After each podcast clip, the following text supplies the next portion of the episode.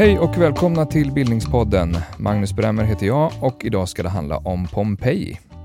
Dagens gäster är Ann-Marie Leander Toati och Henrik Boman. Varmt välkomna hit. Tack.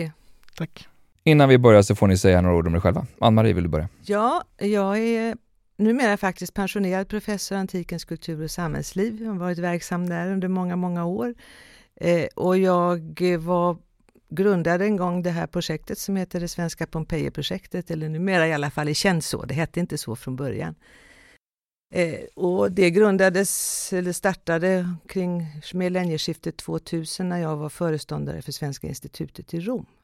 Tack. Henrik?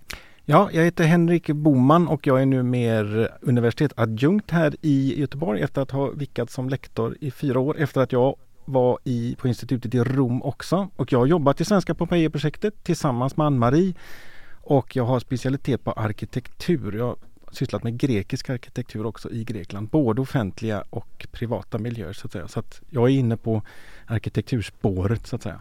Fint! Och ni är alltså med oss på länk från Göteborg och Lund idag. Henrik, för eh, lyssnare som aldrig hört talas om Pompeji, får du förklara vad det är för något? Ja, Pompeji är ju en stad vars öde har fascinerat folk ända sedan stan upptäcktes 1748. Stan förstördes ju i ett stort våldsamt vulkanutbrott 79 efter Kristus och hittades då 1748 och sedan dess har man ju fascinerats av det här, det man kallar för det frusna ögonblicket, vilket egentligen är en missuppfattning om hur det gick till. Och jag kan egentligen bara jämföra det här med liksom fascinationen för Titanics Eh, öde så att säga. Det har ju lockat folk att läsa om det och jag har nästan aldrig träffat någon, jag har nog aldrig träffat någon som inte vet vad Pompeji är. Ja men det är den där stan som förstördes. Ja precis. Eh, och man använder ju Pompeji även som epitet ibland. Man hittar ett Pompeji på Öland, man hittar ett Pompeji i London och så vidare och så vidare när man då beskriver någonting, någonting som ser ut att vara ö, ö, övergivet väldigt fort. Mm. Och det har ju fascinerat människorna sedan Pompeji upptäcktes alltså. Ja, det där frusna ögonblicket är ju väldigt välkänt, men kan du inte säga någonting, någonting lite mer om det bara, Henrik? Alltså det är ju, man hittade ju bröd i en av ugnarna i Pompeji som ser ut som att bagaren mer eller mindre har Oj, nu händer något, nu måste jag springa min väg. Och när man har undersökt det här och kopplat ihop det med modern vulkanologi så har man ju insett att själva vulkanutbrottet som sådant tog minst ett dygn. Och det här har då föregåtts utav jordbävningar och alltså jordskalv och sånt där. Så folk har ju varit förvarnade. Så att det vi egentligen ser är inte en stad som har blivit överraskad av ett vulkanutbrott. Utan det är en stad i full panik. Folk flyr. Mm. Det är det vi ser. Egentligen. Men det finns ju också, eh, en av de sakerna som är kända med Pompeji är ju eh, lämningar efter kroppar, åtminstone hålrum efter kroppar i, de här, i, i askan. Ja, och askan kommer i det sista skedet efter 20 timmars vulkanutbrott. Så de vi ser som har dött, de har suttit och väntat i sina hus i, eller sökt skydd någonstans i runt 20 timmar så att säga och hoppas att det ska gå över. Inser att så är inte fallet och flera har överraskats. Det finns bland annat en familj man har hittat som ligger på gården där man ser att de har tagit sig upp i källan och försökt springa sin väg. Men alltså det är totalt mörker för luften är full maska. Så du ser ju ingenting, även om du skulle ha en fackla så ser du ingenting för att mm. det, det, finns liksom inget det är ogenomträngligt och de överraskats av ett sånt här pyroklastiskt flöde och dött. Ja, vi ska prata mer om vad vi vet om själva händelsen och, och om staden. Eh, Ann-Marie, för de, för de lyssnare som har, har uh, hört talas om Pompeji men inte varit där, kan inte du beskriva uh, den här unika platsen? Ja, platsen ligger ju på sydsluttningen vid foten av Vesuvius. Och där ligger den då och dominerar det som en gång väl har varit en lagun, för att Pompeji var en hamnstad i antiken. Det ligger idag långt ifrån havet, eller en bra bit ifrån havet. Eh, men då kunde man alltså segla dit och staden var känd som en hamnstad. Den var också känd för sitt rika jordbruksområde därför att nedanför då ligger en bred floddal eh, med mycket bördig jord och hela Vesuviussluttningen också mycket bördig. Det är ett mikroklimat som är väldigt angenämt och det är väldigt fruktbart. fruktbar jord så man förstår att människor har velat slå sig ner där och att de har hittat den här platsen därför att den då dominerade en naturlig hamn. Vad ska jag säga mer? Jag kan säga att den i, vid det skede när vulkanutbrottet kom så var det staden den var inramad av murar. Området på var ungefär 66 hektar. Men den fanns också utbredd utanför murarna, så det var en relativt stor stad. Det finns en missuppfattning om att det här var en liten landsortsstad, men det är nog helt fel. Utan den hör då till, ska vi säga, gemet större städer i den, i den romerska antiken. Mm. Att vandra i den här staden idag eh, ger ju en, eh, en ganska stark känsla av, av hur du kan ha hur det kan ha varit att vandra där då, så att säga. Minns ni själva när ni, när ni vandrade genom Pompeji första gången? Det, Pompeji är ju utgrävt eh, till tre femtedelar så att det är ju en väldigt stor ruinstad. Det är en enormt stor ruinstad, ligger upp mot 60 hektar då, eller 55 något sånt. Och det man känner när man kommer dit är murarna som står, de är ju upp till 4-5 meter höga så det är som att gå på en stadsgata. Den är ju, den är ju, gatorna är belagda, stenbelagda. Och det som jag upplevde första gången som jag kom dit med mina föräldrar när jag var kanske 13-årsåldern eller möjligtvis lite yngre ändå.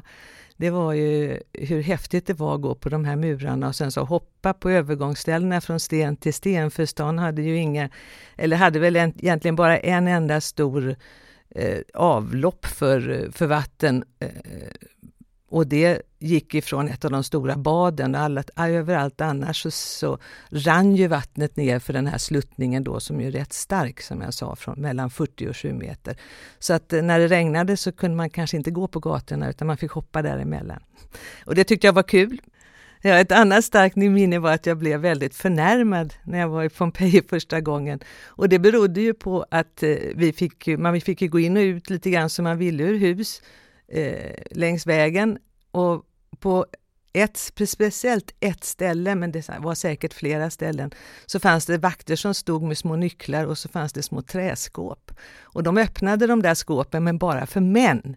Och det var ju när det fanns erotiska bilder som inte kvinnor fick se. Det här var ju liksom, har varit lite grann tabu i Pompeji eller åtminstone i museivärlden, som inte har släppts ordentligt förrän vid millennieskiftet år 2000. Det är så pass Det är fascinerande. Ja, men kanske inte i Pompeji, men i det, det som de kallade för det hemliga museet, dit de tog erotiska målningar och erotiska föremål från Pompeji eh, i Neapel alltså. Där har det varit stängt och igenmurat på vissa tider och så öppnat helt och fullt första gången år 2000. Efter förstås en liten kort passage under Napoleontiden. Henrik? Ja, jag besökte ju Pompeji när jag var 16-17 år. Första gången när jag var i Rom så åkte jag och min syster ner på en sån här dagsresa till, till Pompeji och då var jag, det jag hade i huvudet det var ju amfiteatern för jag hade sett den här eh, Pink Floyd live in Pompeji. Mm. då när de spelar på en tom amfiteater, det är ju lite speciellt. Eh, och jag kommer ihåg att jag frågade guiden där då att eh, kan vi se amfiteatern? Nej det hinner vi inte sa han för det är för långt att gå. Så jag kommer ihåg att vi var vid Forum och så här, och jag blev ju det, det, det, här var ju startskottet till min, mitt intresse för antiken så att säga på allvar. Och man kan ju lägga till innan när vi pratar om hur stor stan är. Det är alltså ungefär lika stort som Göteborg innanför vallgraven eller Gamla stan i Stockholm. Det är ungefär utbredningen av stan och så då som Ann-Marie sa, eh, tre femtedelar är utgrävt så att det, det tar sin lilla stund om du ska gå igenom Eh, stan och på de här kullerstensgatorna då. Att bara gå i den här miljön som, det kommer jag ihåg både då och varje gång jag kommer till Pompeji, att det är fascinerande att det är allt du ser är den antika stan. Och en gång har jag till och med hört en amerikansk turist som kommer in i Pompeji via då Porta Marina, när man brukar komma när man kommer med tåget och går upp på Forum och vänder sig om och tittar så här fram. Var är Pompeji någonstans? Han trodde att det var ett hus, alltså, eller något, min, något mindre, inte hela den här fantastiska stan. Vad, eh, jag tror att alla som har varit där känner att det är, det är en unik upplevelse att se allt detta. Men vad är egentligen mest unikt eh, med, med Pompeji som plats rent historiskt? Alltså jag skulle ju säga att i, det, det, finns ju flera led på eh, vad som är unikt både som upplevelse och som vetenskapligt objekt. Men framförallt skulle jag säga det är det här att du går inramad i en antik miljö. eller en historisk miljö, den behöver inte vara antik eh, så sett. Och du går på gatorna, du går över övergångsstället, du går på trottoaren, du går in i de stora baden, du kan gå in i det stora huset och du kan gå in i den lilla tavernan. Du kan gå in på mm. toaletten så att säga. Du ser hela stadslivet alltså, från, inte från början till slut, men hela den här sekvensen av allting som finns i en stad. Man är inte fokuserad på ett fint rum eller på ett stort tempel eller någonting sånt där utan du har allt det här mm. och att det då är så mycket utgrävt. Det bygger lite på att man faktiskt har grävt där i 250 år. Men är det, har det också att göra med, att, eh, med, med själva vulkanutbrottet? Så att, att Pompejbornas öde är arkeologens lycka i det här fallet? Absolut. Eh, ja, det finns ju ingenting som är jämförbart kan man säga. Det är arkeologens lycka men det är också arkeologens problem. Därför att Pompejiforskningen har på det sättet blivit någonting alldeles speciellt som inte går att jämföra riktigt med någonting annat för vi har så extremt mycket bevarat. Och då på, ska vi säga, på ett register som gäller alla eh, sociala skikt. Vi har ju, det, är, det, är ett, det är en mänsklig plats, det är inte ett palats eller en jättelik helgedom eller någonting av den typen utan det visar ju allting från den minsta till den högsta hur de har levt i den här staden. Det finns ingenting som kan jämföras med det här. Och inte heller med fyndrikedom och allt annat. Men samtidigt kan jag säga att det inte bara har varit arkeologens lycka utan det har också varit en politisk lycka och det har ju varit Pompeji är ju för Italien ska säga, ett nationalmonument på grund av detta för att det visar den mänskliga antiken. Inte bara den storartade antiken, mm. så att mm. säga Colosseum och annat, mm. utan det är den mänskliga antiken. Ja, det som är, är arkeologernas lycka i Pompejis fall ska man ju säga, det är ju det att man faktiskt inte har byggt en stad ovanpå Pompeji. Det finns ju flera städer som begravdes här och vi får inte glömma att katastrofen 79 efter Kristus är en naturkatastrof. Hela södra Neapelbukten blev ju helt täckt med det här vulkaniska asklagret och det här pratar vi då om bland de mest bördiga områdena i hela världen just på grund av den vulkaniska mineralrikedomen som blir utav det här. Och det växte inte upp en stad ovanpå Pompeji så att det har varit liksom fritt fram inom citationstecken. De andra, det finns ju fortfarande städer, Nucera och Stabia och sånt, där ligger de moderna städerna på. Då blir det mycket, mycket svårare att gräva ut så mycket som man har kunnat gräva ut av Pompeji. Mm. Hur, hur, kommer det sig då att man hittade Pompeji un, under det här enorma lagret av, av aska? Därför att det var ju en planerad sak. Man visste ju redan att Pompeji fanns.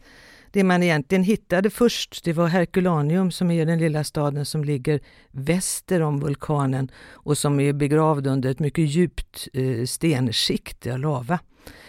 Den hittade man av en slump därför genom, eh, när man höll på med brunnsarbeten. Och där anlade ju då 1734 börjar historien, nämligen när kungariket Neapel får sin första bofasta kung sedan mycket lång period. Och den här personen, han sätter igång utgrävningarna. Han anlägger ett palats i närheten till den här brunnen och sen sätter han igång eh, tunnelutgrävningar av Herculaneum för att locka till sig besökare till Neapel, för det här är en ny dynasti som söker legitimitet, så det är ett politiskt uppdrag från början. Väldigt stort så. Och det väcker stort intresse för vi är i en period med intresse för det klassiska. Och det drar till sig besökare. Och så håller man på ett tag med väldigt farliga utgrävningar i Herculaneum.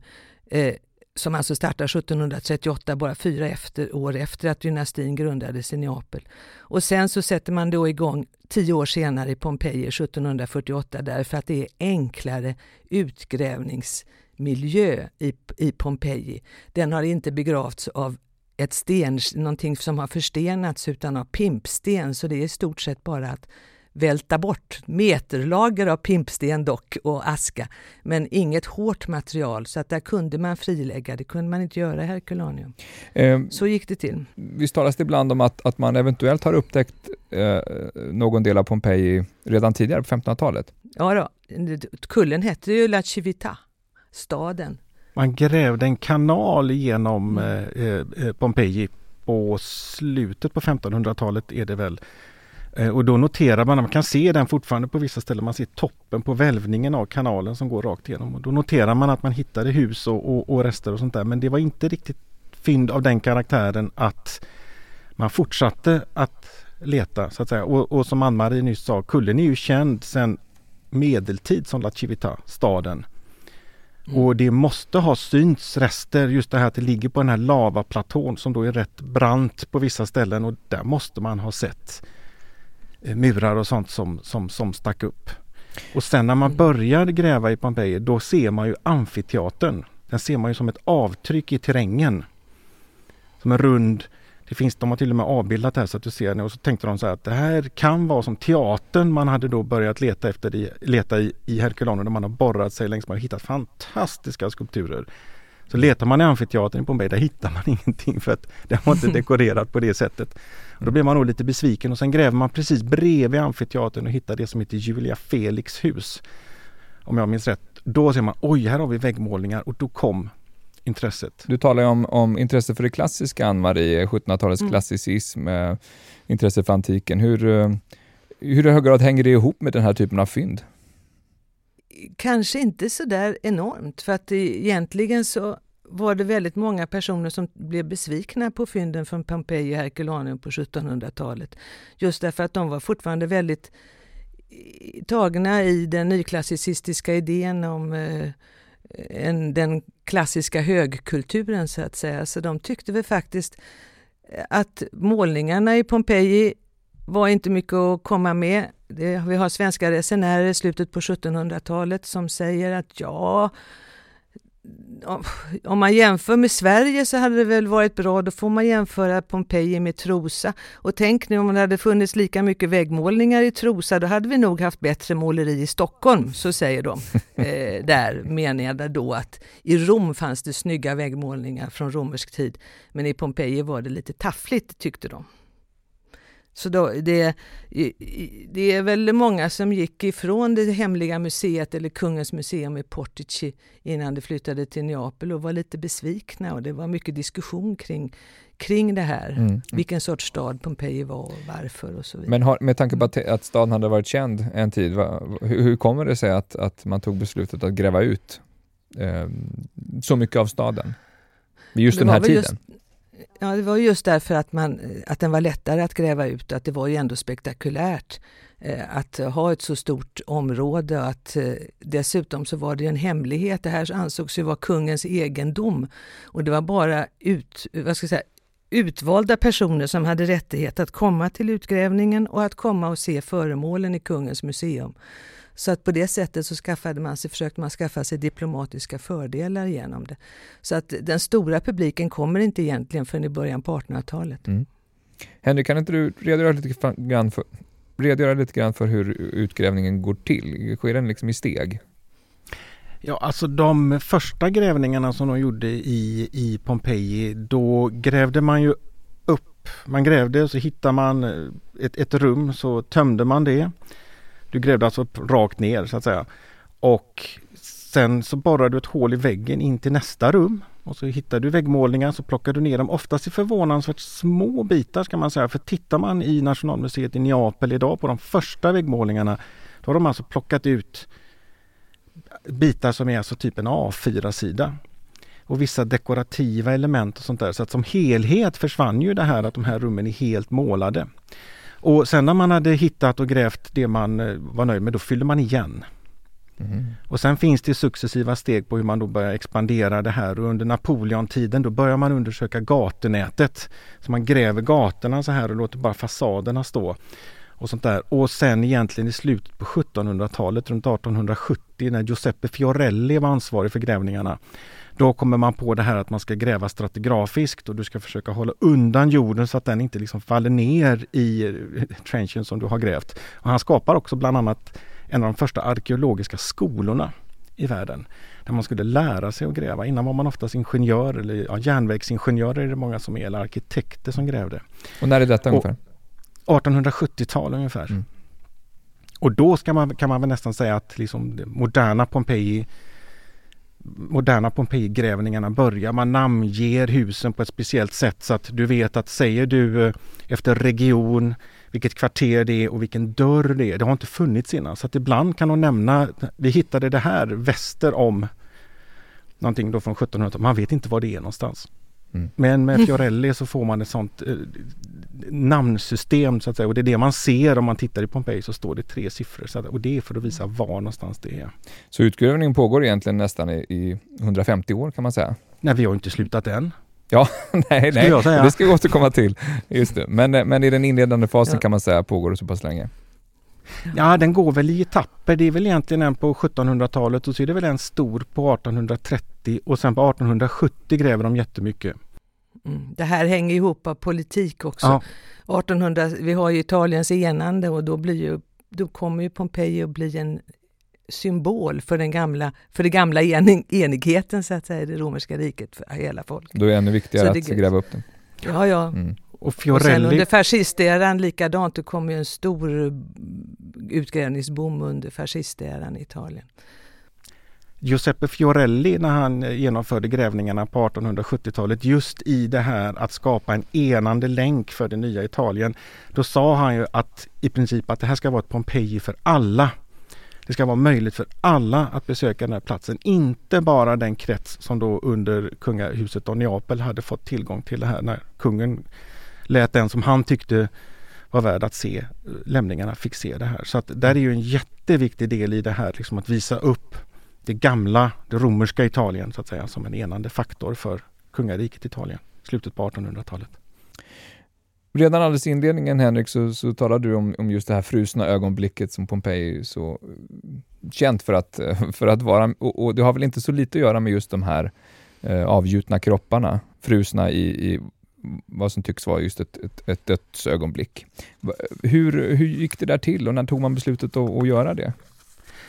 Eh, det var återigen vår eh, kära vän Giuseppe Fiorelli som kom eh, under full med det här att när de grävde då i det som är det tjocka asklagret som ligger ovanpå det här ännu tjockare pimpstenslagret att där hittar man håligheter och i håligheterna hittade man ben. Och då förstod man att ja, men det här måste vara avtryck av en kropp, någonting som har dött förmultnat. Men att askan har stelnat så du har kvar hålrummet och då hällde de i gips. Tog bort askan och då hittar man de här figurerna. Så att i gipsfigurerna finns ju alltså den dödes skelett så att säga. Och det börjar man på 1870-talet och man 60, 63, 1863, 1863 det ska vara exakt. Första. Ja, jag har läst på. och jag tror de gjorde ungefär finns... 40 sådana eh, eh, gipsfigurer. Och sen har man ju fortsatt med det här. Fiorelli var den första stadsantikvarien som, alltså som den som kom på det, men sen har det fortsatt även under följande. Eh, och idag har vi förny 104 stycken avgjutna individer. kan ju vara intressant att veta.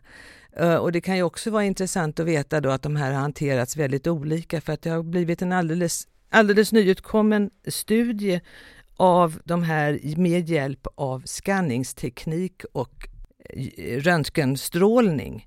Och då visade det sig att de har blivit hanterade på väldigt många olika sätt. Och det där med att de hittade ben i det. Tanken var ju att man skulle få en hel individ med alla benen bevarade och det var ju är också spektakulärt i romersk arkeologi för att det är ju en tid eh, när man inte har mycket osteologiskt material på grund av att man brände sina döda.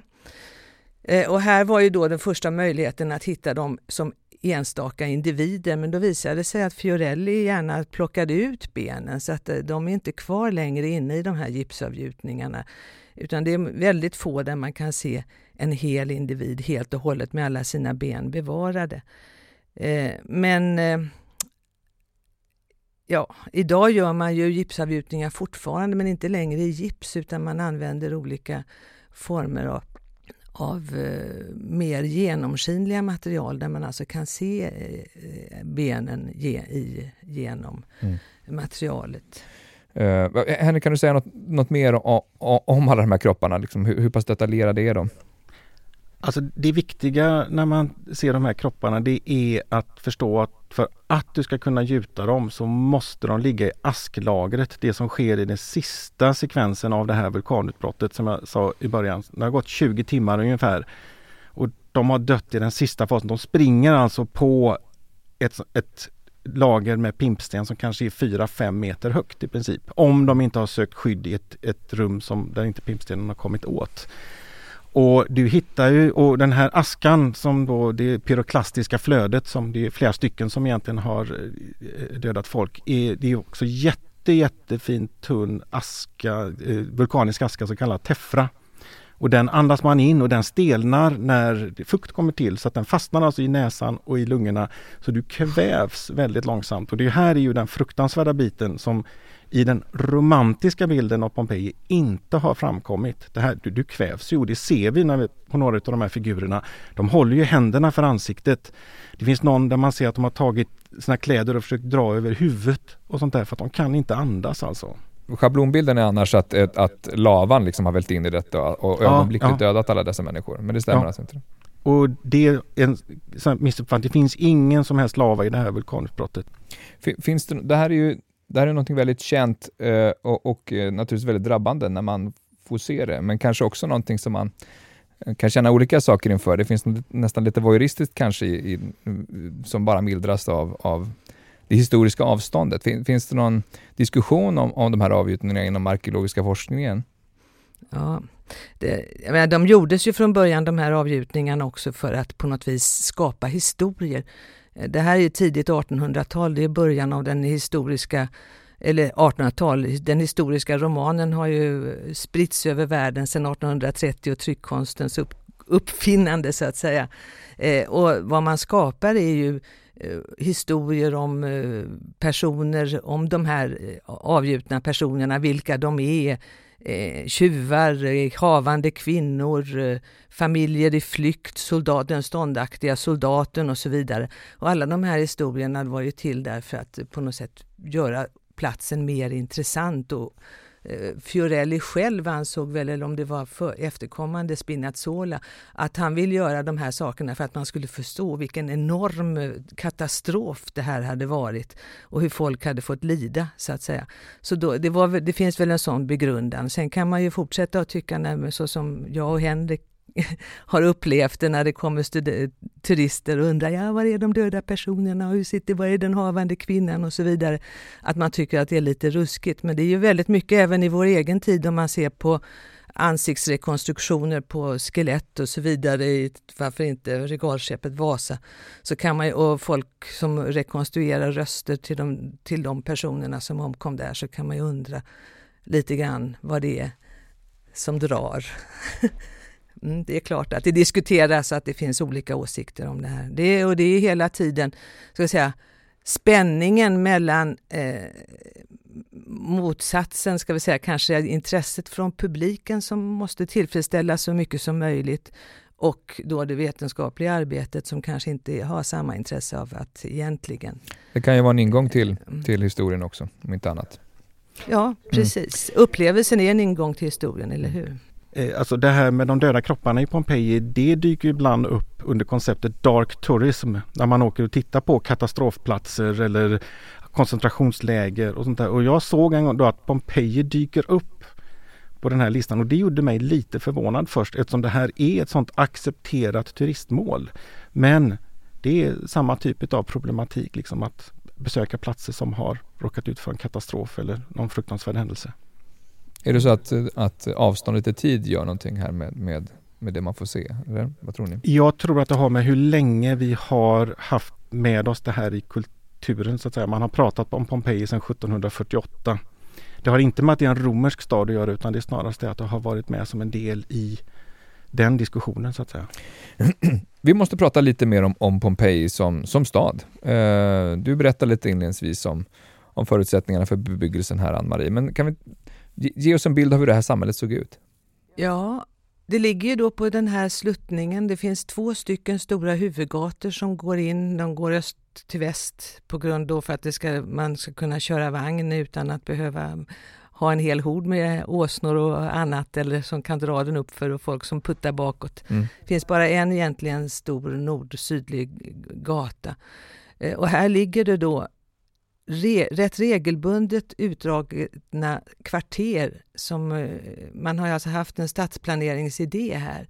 Eh, det är lite grann, olika, lite grann olika från en del av Pompeji till en annan men det som slår när man tittar på en plan över området det är just regelbundenheten i det hela. Och när man sen som vi har arbetat inom ett kvarter så kan man ju också se hur regelbundet allting är uttänkt och på kvadratmeter nästan. Om man, mm. man använder ju inte metriskt system. Men hur, Men hur många, alltså människor, en, hur många människor till exempel bodde i Pompeji? Ja, det vet man ju inte. Det är, ju, det är en ständigt debatterad fråga och hur ska man veta? Men det är precis som hur många dog i vulkanutbrottet. Det brukar man se, 2000 personer kvar som dog. Men det finns inte på något sätt säkrat. Hur många levde där när stan fanns till? Ja, man kan räkna säten i amfiteatern, det har ju gjorts. Så kommer man till 8000. Men vad då amfiteatern anlagd 79 före Kristus och säger att stan gick ju under 79 efter. Eh, det har ju säkerligen kommit till väldigt mycket mer folk eh, under perioden. Man kan ju se det att det blir mer och mer folk som bor på platsen. Så att det är väldigt svårt. Men säg över 10 000 får vi nog säkert räkna med. Eller vad säger du Henrik? Ja, jag tror att det, det, det varierar ju väldigt. Eh, som sagt var, jag tror att den lägsta siffran jag läst är 6400 och den högsta 40 000. Och det nämndes i, för inte alls länge sedan att det var så mycket som 40. Men de som har gjort någon form av matematisk beräkning på det här med alltså hur stora husen är, hur många våningar de har. Och sånt, de brukar landa på 10 10-12 mm. någonstans plus minus där. Mm. Men ni nämner, ni nämner tavernor, ni nämner uh, idrottsarenor och bordeller och, och, och, en amfiteater. Man måste kunna få en ganska bra bild av vad den här befolkningen ägnar sig åt. Ja, ja, vi har ju de eh, så att säga, traditionella institutionerna i stan som inkluderas i en romersk stad. Delvis en grekisk också, för vi har en teater, vi har en stor teater, vi har en liten teater, ett tekt och dejon där man då kan framföra poesi eller teaterpjäser eller andra, även hemskheter ska vi säga. Och sen amfiteater. Där Vad då för hemskheter? Nu blir jag nyfiken. Ja, du kan ha, du kan eh, ja, inkludera hemskheter i teaterföreställningarna och sånt där. Ja, ja. Det mm. kanske man inte har gjort i Pompeji men på andra, eh, andra städer så har man haft teatern som eh, gladiatorarena så att säga med mm. lite justeringar. Nu har ju Pompeji en egen amfiteater eh, där då de här stora viktiga spelen som pågår en hel dag. Med både djurkamp och avrättningar och avslutas då med den klassiska gladiatorkampen på eftermiddagen innan solen går ner för sen är det ju liksom kört. Och sen har vi ju flera stora badinrättningar och det är ju en mycket, mycket viktig del i den romerska eh, staden med att inte bara bada och tvaga sig så att säga, utan det är också en idrottsarena. Du tränar ju ungefär som grekerna gjorde fast den inte naken då. Det finns föreläsningssalar och eventuellt bibliotek och sånt. Så det är en form av kulturhus. Mm. De här baden och det finns ju flera stora. De höll på att bygga det tredje riktigt stora när utbrottet skedde så att det blev aldrig riktigt klart. Så vi ser det här den expanderande befolkningsmängden så att säga i Pompeji. Mm. Hur styrdes Pompeji som stad? Hade man en uh, hade man någon form av borgmästare eller, eller något liknande? Ämbetsmän årligen, eller de valdes ju antingen för två år eller för fem år. Två stycken, ett kollegium på två personer. Och sen runt om också olika eh, ämbetsmän som hade mer specialiserade uppgifter. Eh, och det var ju val till det här. Man har ju över hela Pompeji har vi ju eh, en enorm samling valaffischer som har målats på väggarna till husen, alltså utvändigt sett. Eh, där man då hejar på olika personer som man tänker sig ska väljas till mm.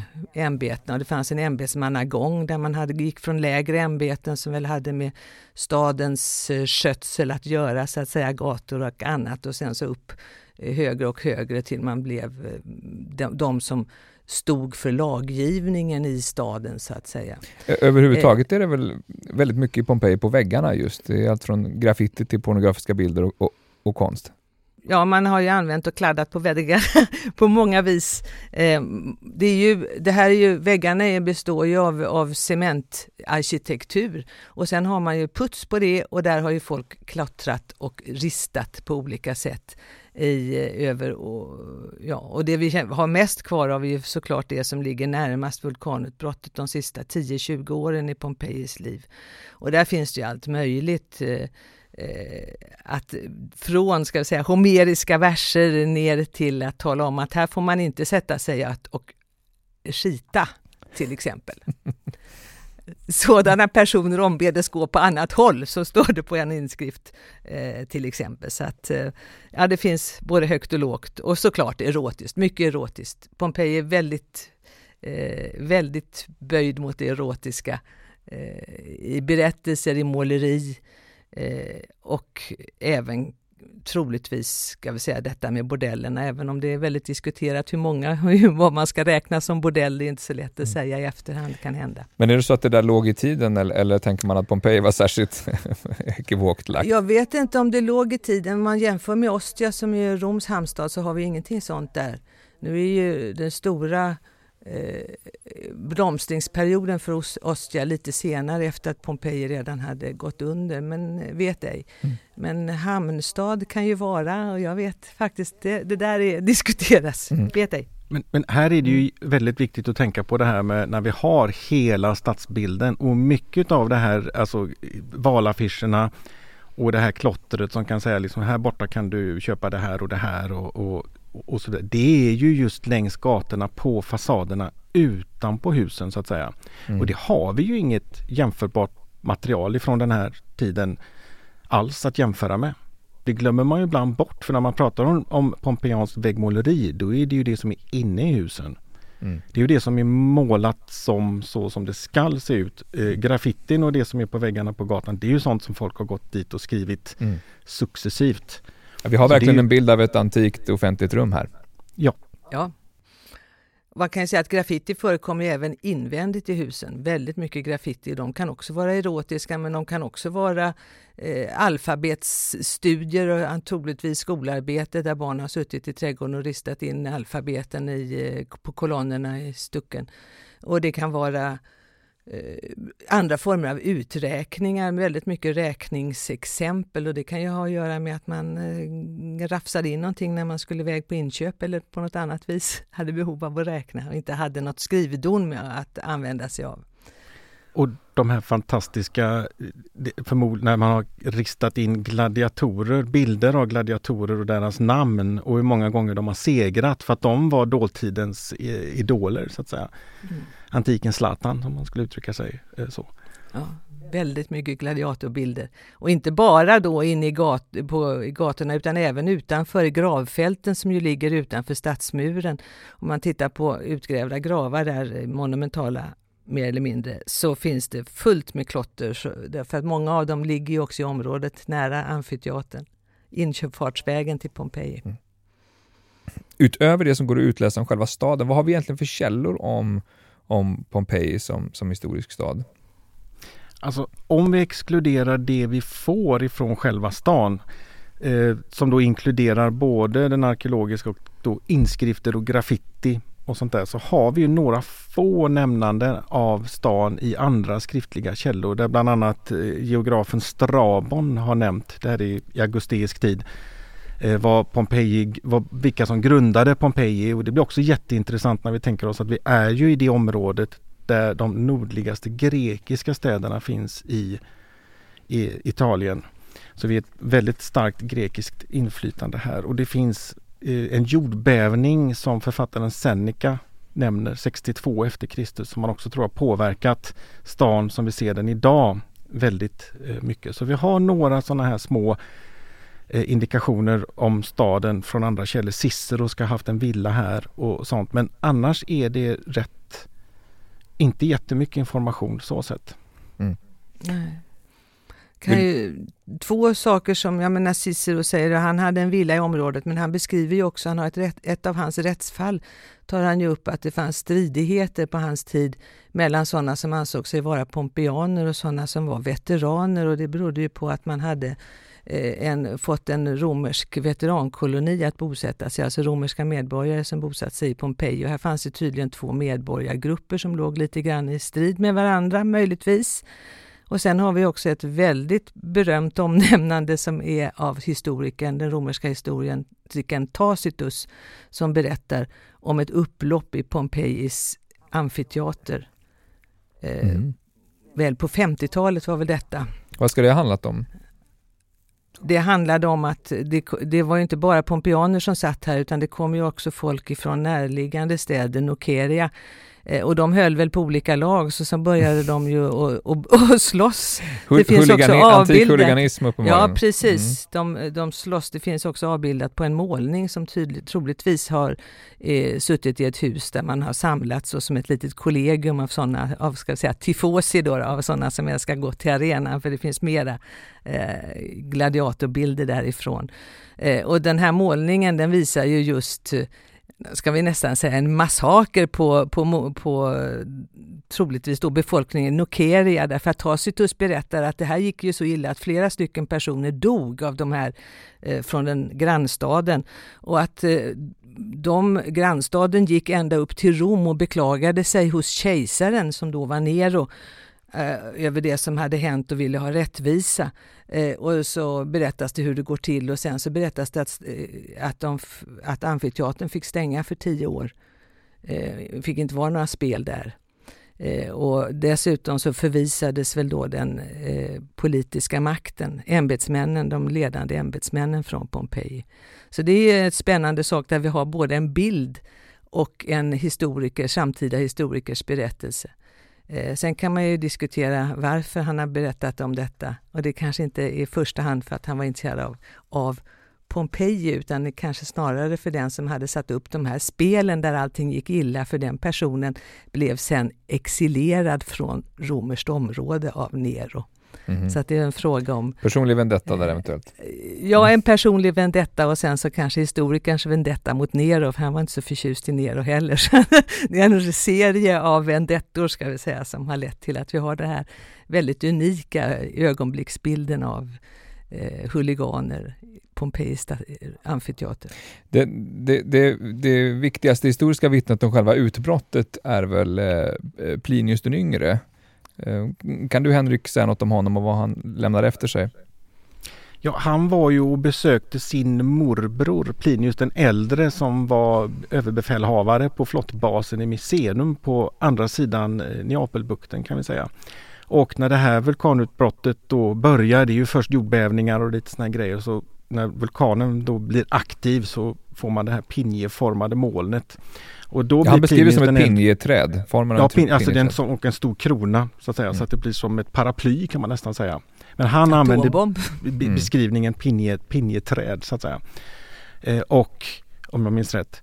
Eh, och Plinius den äldre åker över då för att undsätta folk och Plinius den yngre som är någonstans i sena tonåren sitter kvar i flottbasen och beskriver det här förloppet och hur han ser det här molnet och hur det kollapsar och hur det blir mörkt och åska och Sånt där. Och sen beskriver han även då dagen efter när man hittar Plinius den äldre som omkommer i det här vulkanutbrottet. Eh, han lyckas inte landstiga i Pompeji utan han hamnar i Stabia och det är en bra bit ifrån och han var Plinius den äldre var förmodligen relativt fet så att han dog väl antagligen i en hjärtattack. För att mm. de som var med honom har ju beskrivit det här så de som var med så, såg ju det här och de har beskrivit Plinius den äldre då som en riktig romare då i det här vulkanutbrottet. Då ska han ju äta lite han lägger sig till bords. Sen ska han sova en stund. och då blev vulkannedfallet, eh, det blev högre och högre så då väcker de honom så här, du vi måste nog åka nu. Då tar de kuddar och binder på huvudet och springer ut då för det här nedfallet och då ska han ha dött i en hjärtattack på vägen. Antagligen en hjärtattack så att säga. Det är det här regnet av, av pimpsten som bildar det här laget som de här kropparna vi talade om tidigare ligger ovanpå? Man säga ja. Mm. Men, och, och, och, detta är det första av, av två brev som Plinus har skrivit och, och berättat om, om vad han såg.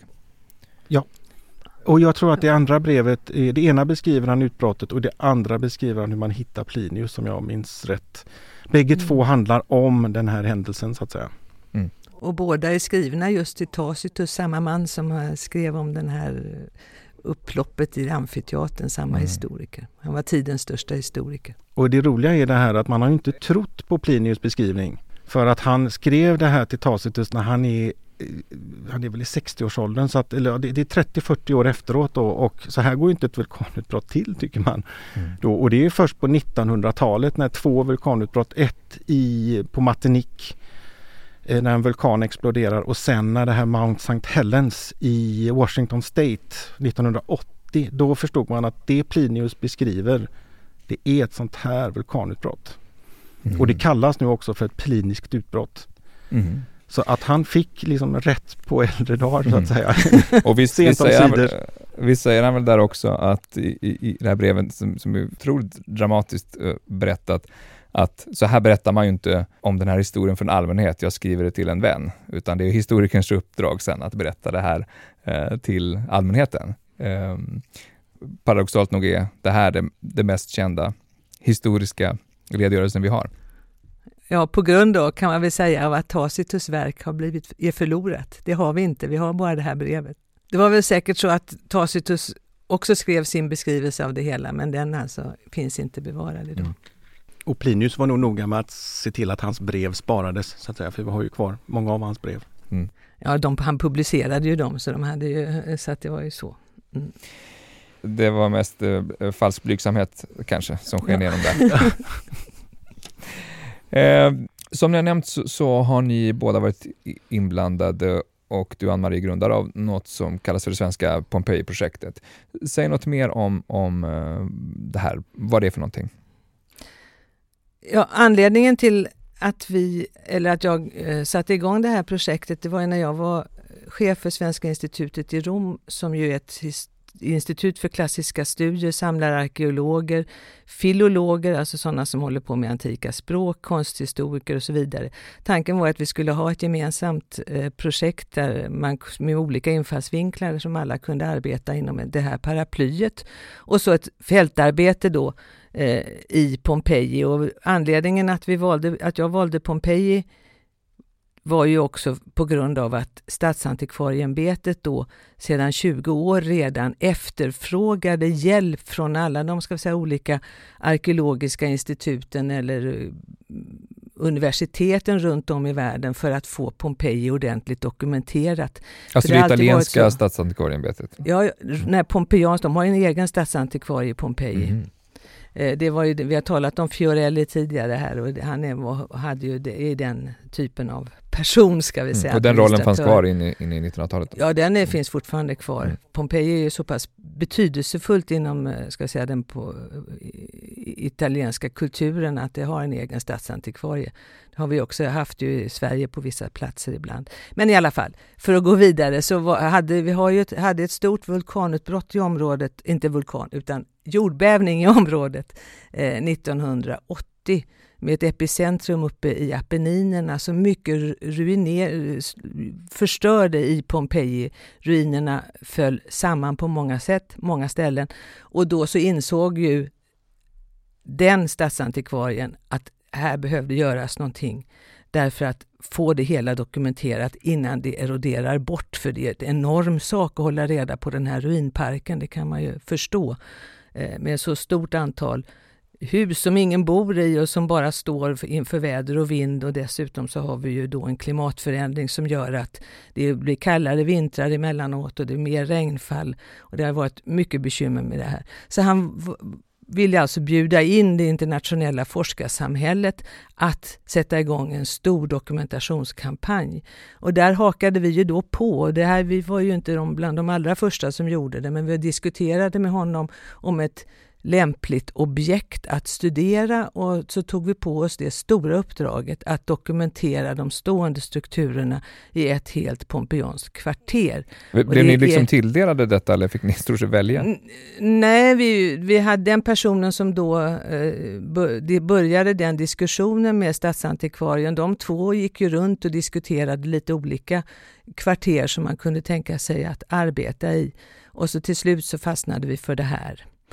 Och det är ett kvarter som ligger i norra delen av Pompeji och som eh, vi då har hållit på och arbetat i kan vi säga under perioder, under en 14-årsperiod faktiskt.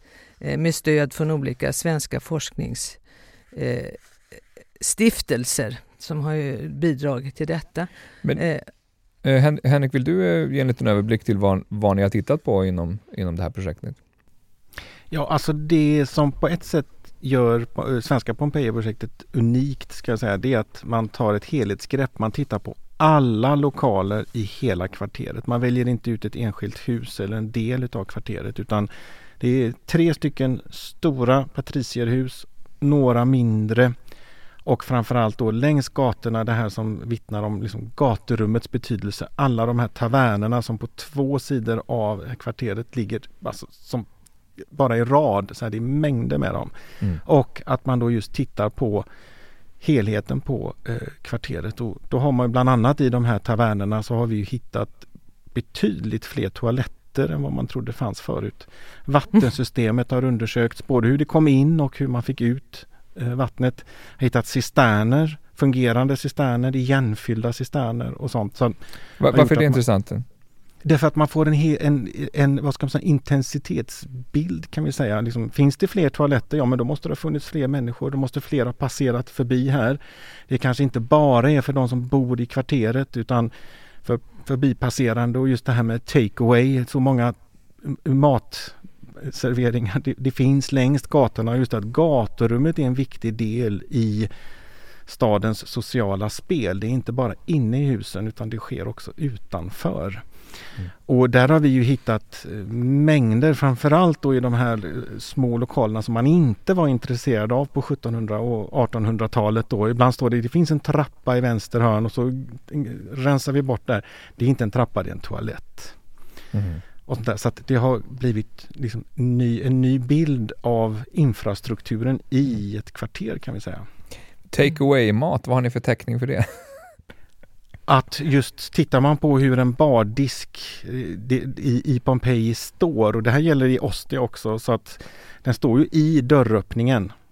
Det är inte Mm. så att du går in och sätter dig och så har du en bardisk längst bak utan den står alltså i princip på tröskeln. Sen kan Mm. du gå förbi den så att säga men det är helt uppenbart att du har gått förbi och kunnat få dig någonting och gå vidare och i flera utav de här tavernorna så är liksom då sittutrymmet betydligt mindre än den här bardisken så att det, det måste ha ätits så att säga, eller hämtats hem Mm. Mm. i relativt stor utsträckning. Vi kan ju säga det också att eh, hela projektet finns samlat och presenterat på pompeiprojektet.se där man bland annat kan se 3D-modeller ifall lyssnaren vill vandra runt i de här husen samtidigt som eh, ni lyssnar. Um, Ann-Marie, vad, vad, vad tycker du är det mest, eh, vad är det mest fascinerande ni har, ni har kunnat eh, klarlägga under de här åren?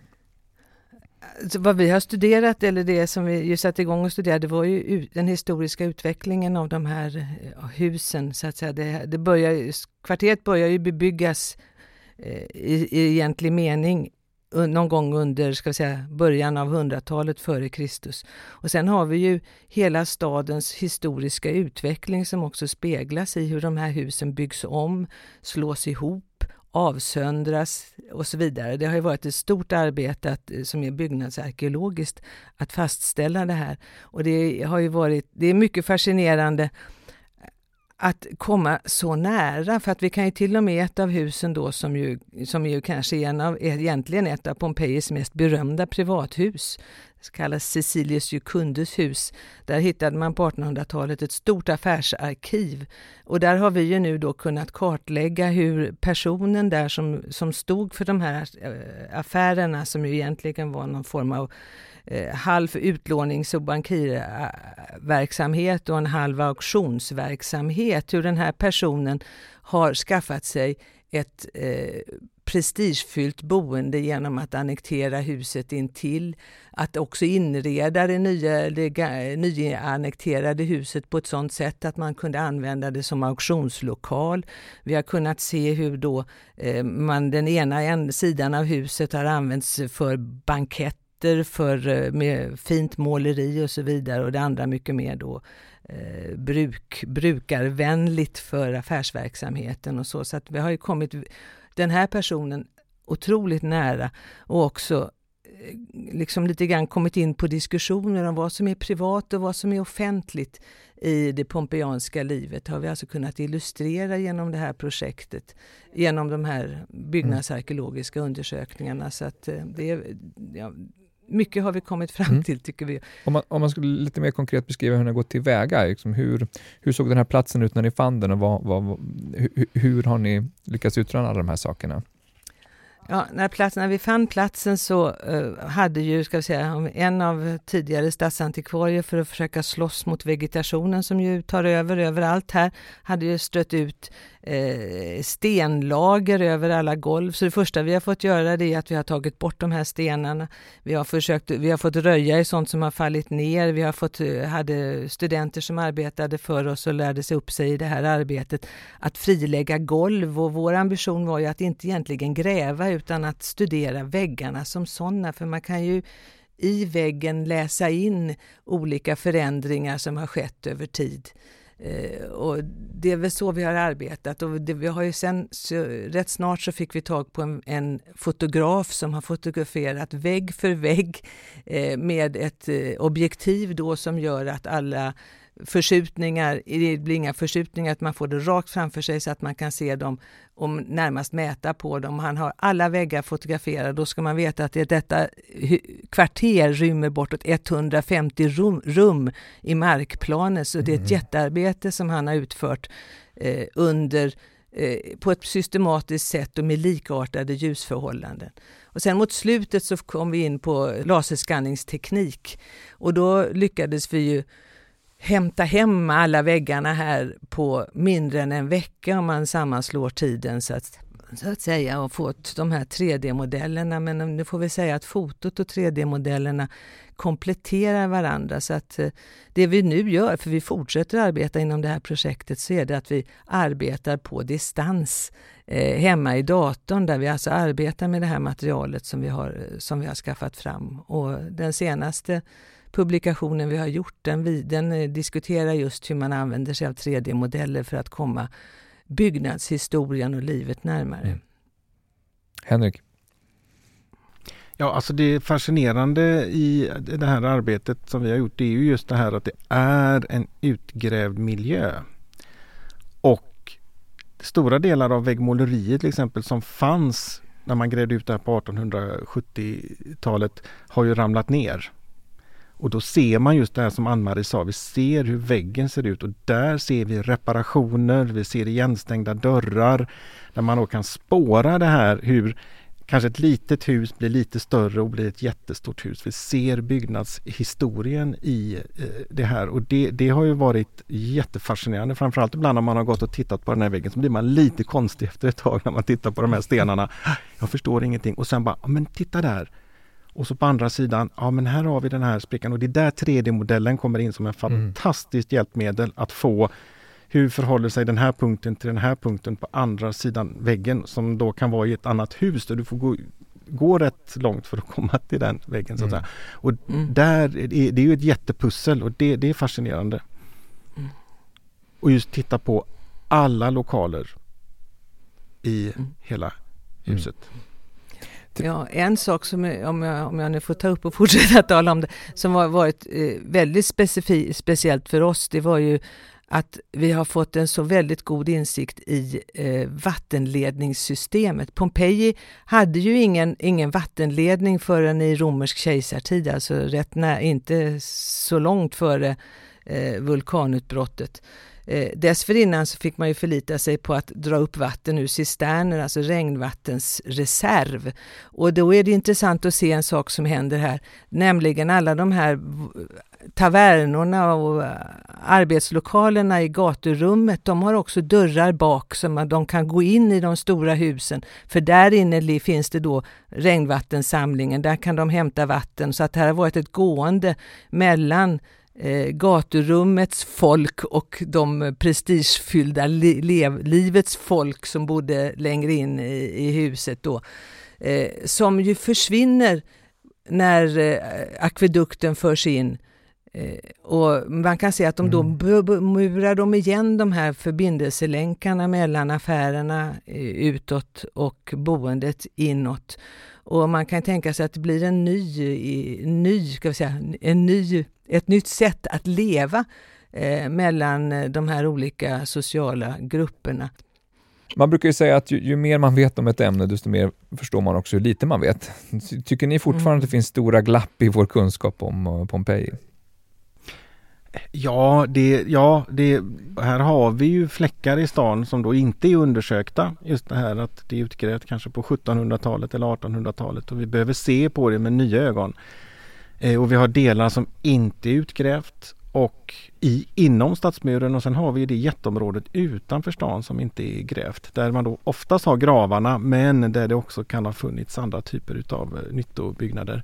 Och vad som väl i allra största hand skulle jag säga spontant fattas i Pompeji, det är ju den diskussionen om var hamnen låg. Med tanke på att vi säger att det här är en hamnstad. Och den ligger vid en flod som förmodligen har siltat igen och flyttat sig så här lite fram och tillbaka så man har ingen fast plats. Och där skulle man ju kunna få ofantlig information om kopplingarna till eh, andra områden i, i, längs kusten och då inåt mm. land där, där floden Sarno mm. går. Så att eh, det, det, blir bara mer och mer alltså. Mm. Finns det någon risk för, för framtida vulkanutbrott som skulle kunna ödelägga Pompeji igen? Så det var ju status på vulkanen. Vet man alltså det kommer ju hända. Mm. Ja. Det är, inget, det är, är inget snack om saken så att eh, frågan är när. Och Vesuvius har ju haft flera utbrott efter 79 eh, och det är uppåt, jag vet inte om det är 80 utbrott eller någonting sånt. Det senaste var för, 1944 under andra världskriget. Sen har det inte varit något. Men det var inget som, eh, som var så, så stort att, att det förstörde delar av staden? Nej. Nej. då var det ett mindre, då var det ett sånt lavautbrott som eh, mm. förstörde ett, ett, amerikanskt flygfält och, lite, och, och städerna som ligger allra närmast eh, mm. Vesuvius. Men det kommer ju hända förr eller senare. Mm. Vi hoppas att det dröjer. För, för lyssnare som har blivit mer intresserade av Pompeji efter det här eh, samtalet, har ni några lästips eller andra tips för vidare intresse? Alltså, jag, jag tänkte föreslå Svenska Pompeji-projektets hemsida då, men det, det ska man inte börja med. Det tar man när man är jätteintresserad. Och jag tror att en bra inledning till Pompeji är Mary Beards bok om Pompeji.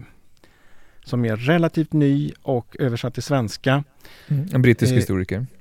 Ja, och den ger en bra bild och väldigt målande bild och vad jag förstått så uh, är den engelska mer målande än den svenska översättningen för den, de språket är mm. saftigt. Mm. Eh, och sen har vi ju eh, nyss bortgångna eh, Hans Furuhagen skrev en bok Pompeji bakom ruinerna tror jag den hette. Som han skrev på 60-talet och har uppdaterat som är läsvärd skulle jag säga, rolig att läsa. Och så finns ju typ som här, vad heter han, Robert Harris skrev ju en, han har skrivit flera historiska romaner men en om Pompeji som faktiskt är helt okej. Okay. Ja, förutom de här eh, mer vetenskapliga historierna så har vi också de historiska romanerna och de har ju florerat sedan det tidiga 1800-talet. Och det berättas ju gärna om turister som kommer till Pompeji och blir kvar i ruinerna och sen så upplever att staden är i liv igen och förälskar sig i flickor och, och, och flyr undan vulkanutbrottet och den sista i den genren är ju Robert Harris Pompeji. Den kan vi ju rekommendera för den har också väldigt mycket förstudier eh, som är korrekta angående Pompeji. Där lyckas ju mm, de två älskande fly undan genom akvedukten, den underjordiska vattenledningen under vulkanutbrottet.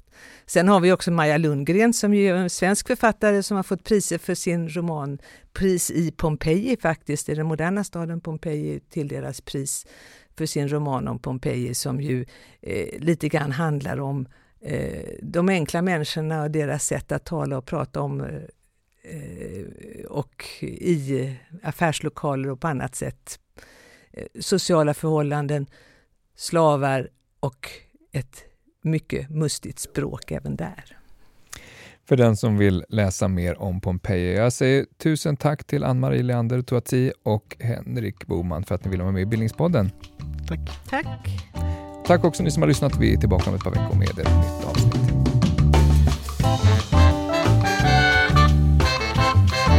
Du har lyssnat på Bildningspodden, en del av bildningsmagasinet Anekdot. Fler poddar, filmer och essäer hittar du på anekdot.se.